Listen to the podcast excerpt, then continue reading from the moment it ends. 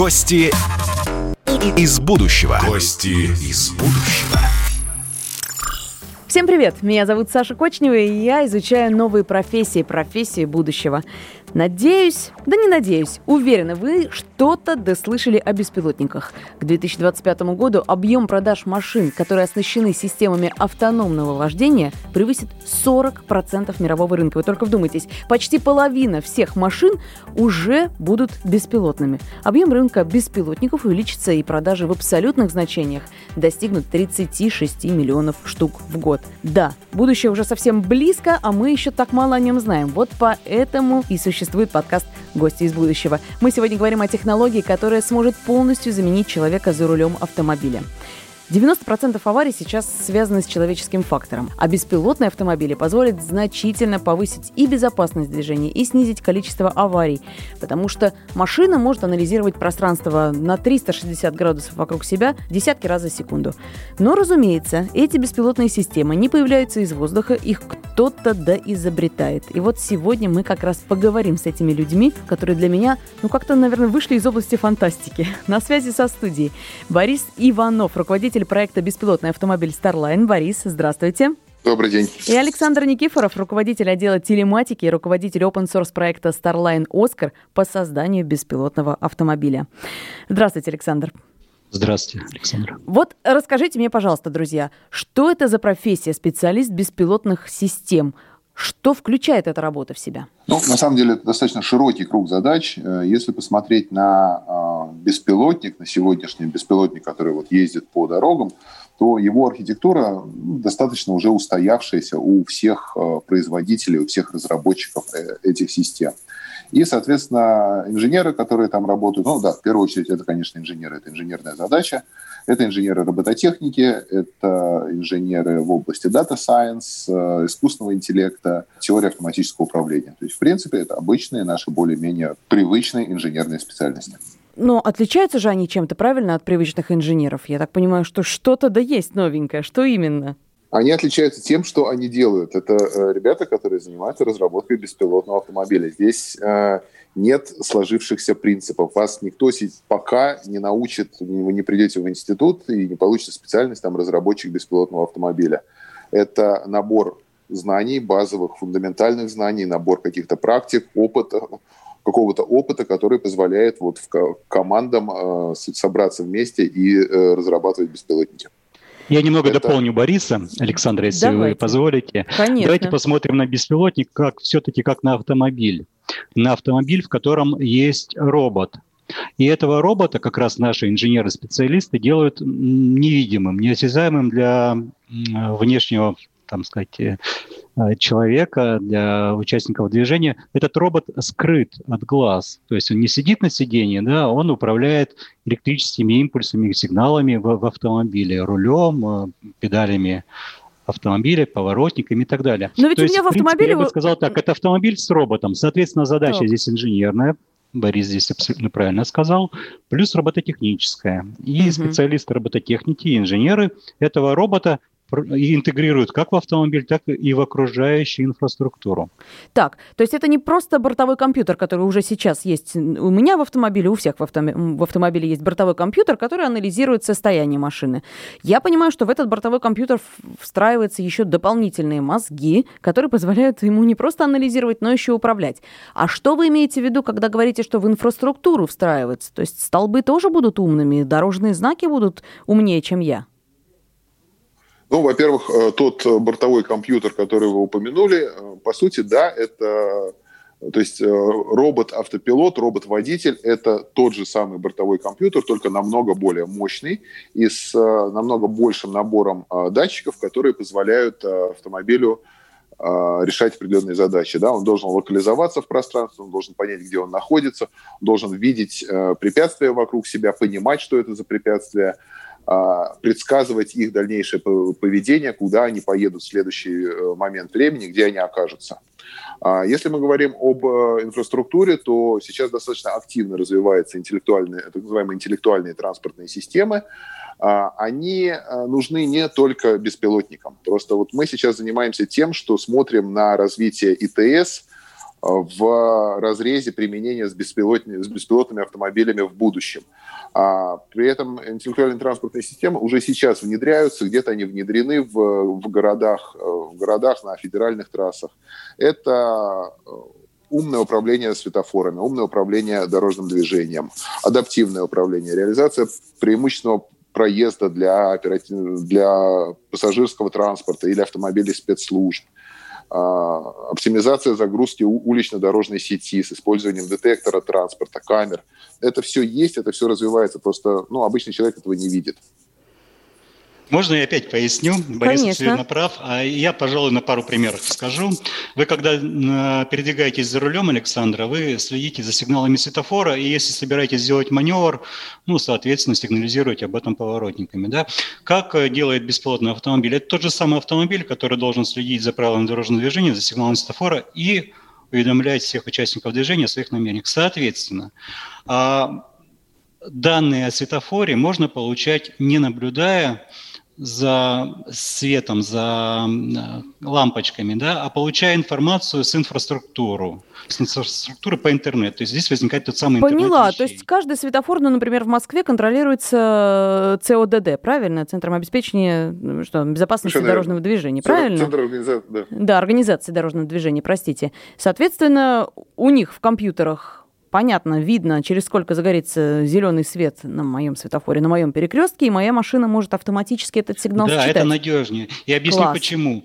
Да, так, также ваш маневр, когда вы совершаете маневр, включайте поворотник. Но поворотник этот может не увидеть беспилотный автомобиль.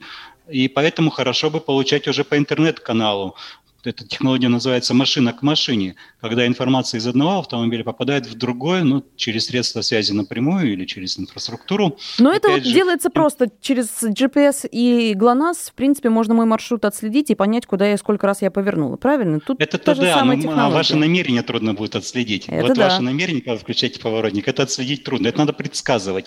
А лучше всего наблюдать, контролировать в момент их возникновения, сразу же передавать информацию другим участникам движения или, например, напрямую, наблюдая за светом а, поворотника, или через инфраструктуру, там интернет или э, какие-то там GSM уже каналы связи. Ну, красиво, красиво вы, конечно, говорите, но ведь в России у нас даже нормальные дороги положить не могут. Асфальт ну, кое-где не хватает, не, не то что умных светофоров. Есть, есть дороги, есть дороги, и, наверное, вам грех-то жаловаться, в Москве они хорошие дороги. Ну, так я о народе а, думаю. На мой взгляд, у нас достаточно хорошие дороги, а, достаточно хорошо работающая э, система, э, интеллектуальная транспортная система. Она развивается из функций к тому, что вот из таких интересных, то, что сказал э, Александр, да, можно добавить то, что актуально, в частности, для беспилотника. Он не только получит сигнал светофора, он получит рекомендуемую скорость для движения, для того, чтобы двигаться в зеленой волне. То есть э, инфраструктура ему скажет, слушай, дорогой, поезжай, пожалуйста, здесь 53 километра в час, и ты как раз без остановочек проедешь вот следующие светофоры дальше, дальше, дальше. Будет ему постоянно, постоянно подсказывать. А, все это приведет к уменьшению пробок, к разгрузке улично-дорожной сети. Да, звучит да, прям хорошо. Но знаете, что меня интересует? Э, вопрос вытекает из того, что вы, в общем-то, рассказали. Когда используется эта технология машины к машине, значит, все машины на дороге должны быть оснащены чем-то умным, чем-то встроенным? Э, Очень желательно. Но это пока не все, естественно. Это же нереально. Где-то у нас есть и, и «Лады», и «Волги», и ну, чего смотрите, еще похуже. А, начнем с простого. Почти в каждом автомобиле есть какие-то телематические модули. Ну, например, э, трекеры, да? Да. А, а еще даже популярнее сейчас стали терминалы аэроглонасс, которые следят за вашим передвижением и в случае аварии передают сигнал там, в, в МЧС. Да? Соответственно, многие автомобили, их там порядка, наверное, 10 миллионов автомобилей а, в России и СНГ оснащены телематическими модулями, которые так или иначе свое местоположение передают. И «Лада», и «Волги», и там и «Хендай». И эта информация, она достаточно полезна как раз для умного автомобиля, потому что мы можем смотреть, какой трафик у каждого объекта движения и примерно прогнозировать его поведение. Судя по тому, что вы рассказываете, перспектив у профессии разработчик беспилотных систем полным-полно. То есть и через 5 лет, и э, через 10 лет. Я надеюсь, что объемы выпускаемых машин, про которые вы сейчас сказали, уменьшаться не будут. Соответственно, развитие у этой профессии будет и еще и дальше, и дальше. Правильно? Конечно. И мы говорим здесь не только о разработчиках, мы здесь коснулись на самом деле немножко двух а, сфер. Это разработчик непосредственно а, беспилотных автомобилей, а, робота, вот того самого робота-водителя, да, так и мы коснулись немножко области транспортных инженеров, потому что вот все эти, вся эта активность в области организации транспорта, интеллектуальных транспортных систем, это скорее прерогатива э, транспортных инженеров. Угу, вот и это она, уже приятно. Здесь, здесь, здесь, здесь тоже большие перспективы для, э, для молодых ребят, разработчиков, инженеров. Александр, я еще позволю напомнить вам, вы начинали как раз наш подкаст э, со слова «безопасность». Так и было. И вот этот аспект, то есть инженеры, которые делают беспилотный транспорт, там, транспортные инженеры, они его как раз-то и смотрят во главе угла. То есть это история про безопасность. Если мы говорим о том, что здесь в этой нише существует несколько как бы подуровней, да, несколько профессий, которые включаются в понятие специалист беспилотных систем. Это радует, значит, э, будет много рабочих мест и много возможностей выбрать то, что тебе по душе. Э, вот что касается рабочих мест, тут конкуренция высокая, большая на данный момент? Конкуренция большая. А почему? Потому что требования, которые возлагаются к инновационным, подобного рода инновационным продуктам, достаточно расплывчивы. Грубо говоря, еще нету а, де-факто стандарта в протоколе или в, в архитектуре подобных решений. Да? Соответственно, приходится много экспериментировать, пробовать, есть поле для научно-исследовательской работы. И здесь специалисты нужны, которые могут работать э, не только в, в определенной э, тематике, но еще могут работать имея широкий кругозор, то есть быстро пробую разные варианты, выбирать наиболее подходящие. И конкуренция в этом смысле э, большая, потому что иногда не ожидаешь, что задача может быть решена каким-то стандартным инструментом, она решается другим, схожим, подобным из другой области. И здесь тебя могут проявить специалисты не точно той специальности, которую ты, например, искал, да, а специалисты конкурирующие, там смежные специальности. То есть и даже если я получила какое-то да, другое образование, я все-таки могу себя попробовать в этой сфере, например, помочь разработчикам каким-то нестандартным решением, так? Или Абсолютно мне нужно переучиться, какие-то курсы пройти? Сценариями, да, вы скажете, я вот такая вот есть, и я обычно вожу машину э, в субботу, в воскресенье вот по таким дорогам, имея примерно такой паттерн, шаблон вождения, да, манеру вождения.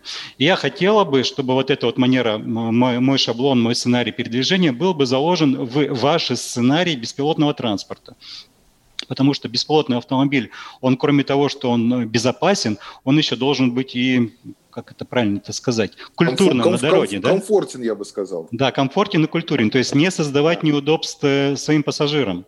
То есть как вы привыкли ехать, так и он не должен долго стоять и ждать какого-то сигнала светофора, а, ну, разрешающего сигнала светофора, угу. а по возможности, не нарушая правил дорожного движения, предпринимать те э, маневры, да, как сделал бы человек. Вы ожидаете, к которым вы привыкли. Поняла. Ну, то есть как настоящий водитель бы сделал? Так? Ну, культурный водитель, я бы сказал так, культурный и внимательный водитель. Хорошее замечание. Еще немножко... Если мы, если мы говорим о профессиях будущего, ну или, наверное, профессии настоящего, смотрите, есть еще э, в разработке автомобильного транспорта в принципе, беспилотного в частности, очень-очень большая отрасль, как э, испытание и сертификация этих автомобилей. Мы должны со стороны регулятора, со стороны, ну, грубо говоря, государства, да, обеспечить э, безопасность этих автомобилей, гарантировать безопасность этих автомобилей для э, наших граждан. Соответственно, любой автомобиль, ну, любая разработка проходит э, обязательную процедуру сертификации. Вот как сертифицировать беспилотный автомобиль, как проверить, что разработчики научили его его всему, что нужно, и не научили его ничему лишнему, это тоже достаточно большая а, отрасль, большая область работы, которая сейчас выполняется, и там требуются люди, там требуются инженеры, там требуются программисты. Что касается людей, какие специальности нужны, какое образование требуется, какие курсы там, повышения квалификации я должна пройти, чтобы стать специалистом по беспилотным системам? Может быть, какие-то лекции послушать в Ютубе, может быть, какие-то книжки почитать или на какие-то телеграм-каналы подписаться. В общем, какая-то полезная информация для тех, кто хотел бы начать вот в эту сферу там, углубляться, интересоваться. Ну, на мой взгляд, нужно хорошее базовое инженерное образование, российские вузы способны его дать. Единственное, что если раньше его давали безусловно, то есть если ты хочешь, если ты пришел учиться в вуз, хочешь ты не хочешь, но тебя научат, иначе ты не получишь диплом, то сейчас ситуация несколько изменилась, на мой взгляд. Я смотрю по сотрудникам, по тем людям, с которыми я провожу интервью, собеседования. Есть возможность научиться. Если человек хочет, он научится. То есть школа а, существует, и взять эти знания можно, но их нужно брать. Это радует. Вы а. говорите, что нужна базовая специальность. Это значит, что я, даже окончив уже вуз, если мне уже не 18 и не 20 лет, а даже за 25, все-таки могу в эту сферу теперь прийти, так? 25 лет вы так назвали, как будто это уже э, близко к пенсии. Э, в Германии люди в 25-30 только заканчивают вуз, не имея особо никакой практики. Поэтому, Хорошо, даже тридцатник, в общем, вас не напугает, я понимаю. Да, да, да, да, даже больше, да. Было бы желание, были бы какие-то базовые знания. На самом деле, гла- гла- главное желание. Ну, я, наверное, поясню, да. Давайте. Здесь про базовые знания, наверное, Александр вас интересует. Можете да. ли вы, например, как филолог прийти заниматься этим, оставаясь филологом? Наверное, нет. Все-таки должна быть какая-то подготовка инженерная. Техническая специальность. Все. Да, желательно математическая подготовка. А, для того, чтобы решать такие задачи, чтобы качественно их решать. Ну, чтобы и был результат, надежный, доступный результат. То, то есть поэтому придется все-таки обучиться и в 25, и в 35 лет каким-то базовым техническим или математическим навыкам, чтобы э, качественно решать задачи в этой отрасли. А сейчас я хочу обратиться к Илье Клюеву, специалисту по развитию бизнеса стартапа BaseTrack. Это компания, которая развивает беспилотные системы. Как выглядит ваша голубая мечта в этой профессии? Вы знаете, наверное, я хотел бы, чтобы наша компания заняла определенную нишу это ну, связано с философией, потому что мы сейчас не верим в то, что вот так вот быстро будут сосуществовать робоводители и люди-водители. То есть мы, мы пока просто не верим, что, например, вот в Москве, в мегаполисе через э, пять лет смогут существовать и люди-водители, и э, искусственный интеллект-водитель. Это будет просто вакханалия. Конфликт интересов. Невероятное. Угу. Конечно, там люди будут не понимать, как с ними ездить, потому что там в Москве, например, своеобразное движение. А в Индии, я уже не говорю про Индию, про Таиланд, какое там движение, это невероятно это очень сложно. И у нас есть философия, в которой мы немножечко по-другому хотим э, применять технологии. Мы хотим первым делом, чтобы технология помогала человеку-водителю быть эффективнее. И моя голубая мечта, если как раз-таки сообщество на нынешний момент э, услышит нас и будет пытаться той же философии следовать, что и мы. Скажите три плюса вашей специальности. Три плюса моей специальности. Ну, да. я думаю, что первый плюс моей специальности заключается в том, что я э, работаю не по специальности. Э, это не, не, не то, что я заканчивал в университете, например. Второй плюс – это широта кругозора. Я общаюсь с э, огромным количеством людей разных наций, вероисповеданий, э, с разными концепциями в головах, разным видением. Это очень помогает развиваться. Третий плюс – это это умение развивать э, бизнес-направление, вот они коррелируют с умением развивать себя. Учишься мыслить и, глобально, и детально, и э, из-за того, что я занимаюсь развитием э, бизнеса, я также занимаюсь развитием себя как личности. Это, наверное, три плюса. Сегодня мы говорили о профессии специалист беспилотных систем. Впереди общение с профессионалами из Яндекса и Мейла, которые ответят на мои вопросы о специалистах по большим данным и создателях голосовых помощников. Ну а вы уже сделаете выводы, подходит это вам или нет. Это подкаст «Гости из будущего». Слушайте нас и решайте, кем вы хотите стать, когда придет будущее.